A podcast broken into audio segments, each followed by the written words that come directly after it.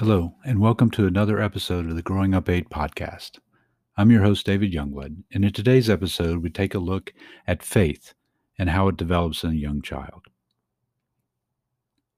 Father Bill Dougal. Attempting an understanding of how the world works and what your place in that world might be can be a daunting and seemingly impossible mountain to face. Parents can move a family toward a routine of religious devotion, yet may find themselves puzzled as to whether or not anything has stuck. The truth is that it may be years and even decades before an offspring actually digests and owns a faith for themselves. Though we were dutiful Catholics growing up, I can say with a fair amount of certainty that a large part of our collective faith relied heavily on mom and dad's practices both within and outside of the various parishes we aligned ourselves with, rather than a real understanding from within us. Their integrity to each other and to us was our rock. Let's hurry and get across the A S Bridge before another car comes. We sped across the narrow iron bridge spanning the De Plain River. It's now shut down because of its age and unreliability. At one time, however, it was a major entryway into Lockport, Illinois, named because of a series of locks which allowed a steady flow of commerce into Chicago. It stands for Ass Squeezer. We laughed from the back seat and opened our eyes a bit wider, a bit wider at the irreverent priest in the driver's seat. Father Dougal loved us, and we loved him. To be with him was to be with an older brother out on an adventure which usually pushed the boundaries of what we might have believed to be acceptable behavior. It was because of him that most of us came to a different understanding of what faith and love and the Catholicism we had been raised in meant. He and it were so very different from the ordered and sometimes gruff church we were used to encountering through its services, its priests, its nuns, and lay people. Bill Dougal was a young man, perhaps in his mid to late twenties, when we first knew him. He had soft Irish features with dark eyes set against a pale face and framed by a pair of wire spectacles. His speech was gentle and soft, like his slightly oblong head, and you could tell he was always thinking. He was a wonderful listener and counselor to us, perhaps none more than so than Mike, who by this point had entered high school, a time when most of us craved someone outside of the family who could offer some insight into the it of life. And Father Dougal always, always could make you laugh. "What's this?" he asked, turning towards us in the cramped McDonald's.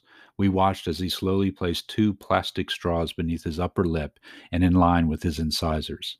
"A walrus!" And strangely, he was.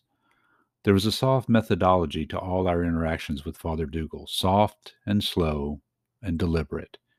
His comic attempts to make us laugh were usually punctuated by a quick, single-sentence lesson on being human and humane to others as well as to ourselves. We learned that embracing life, particularly the humor that halos nearly every situation, required us to be a little more open and a little less self-conscious. We giggled in uninhibited joy, despite the stares and admonishing looks of the older patrons around us. Mike held out his arm to steady him as we walked him back to his car and piled into the back seat of the priest's aging Chevy. He turned the ignition switch and immediately grabbed the microphone of his C B radio. "Breaker one nine, this is one holy roller, out." We left the parking lot, and he gunned the engine as we headed to the theater in Joliet. He was taking us to see Star Wars for the first time, ours, not his. This was his sixth visit to the theater to see the iconic space opera, and he excitedly tried to explain to us the concept of the light versus dark sides of the Force, which governed the universe and all life in it. It was a concept and a teaching he didn't want us to miss in the film. He was filled with wonder. It seemed in everything that he talked about. We trusted him like no other adult we had ever encountered. His faith was built upon brotherly love and carpe diem, and he was indeed our brother. Bill Dougal had a disorder similar in nature to A L S or Lou Gehrig's disease. His body betrayed him most of the time and left him unsteady and flailing and would eventually result in his early death. This was never discussed by him or by us, and we were grateful to be able to lend him an arm to help him along and slow our pace to match his.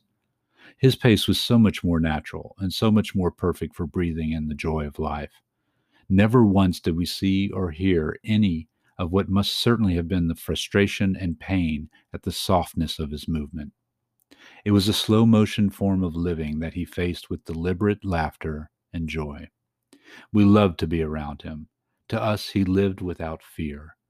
And this was the confirmation of belief we craved, the kind of faith we were, and perhaps still are, hungry for.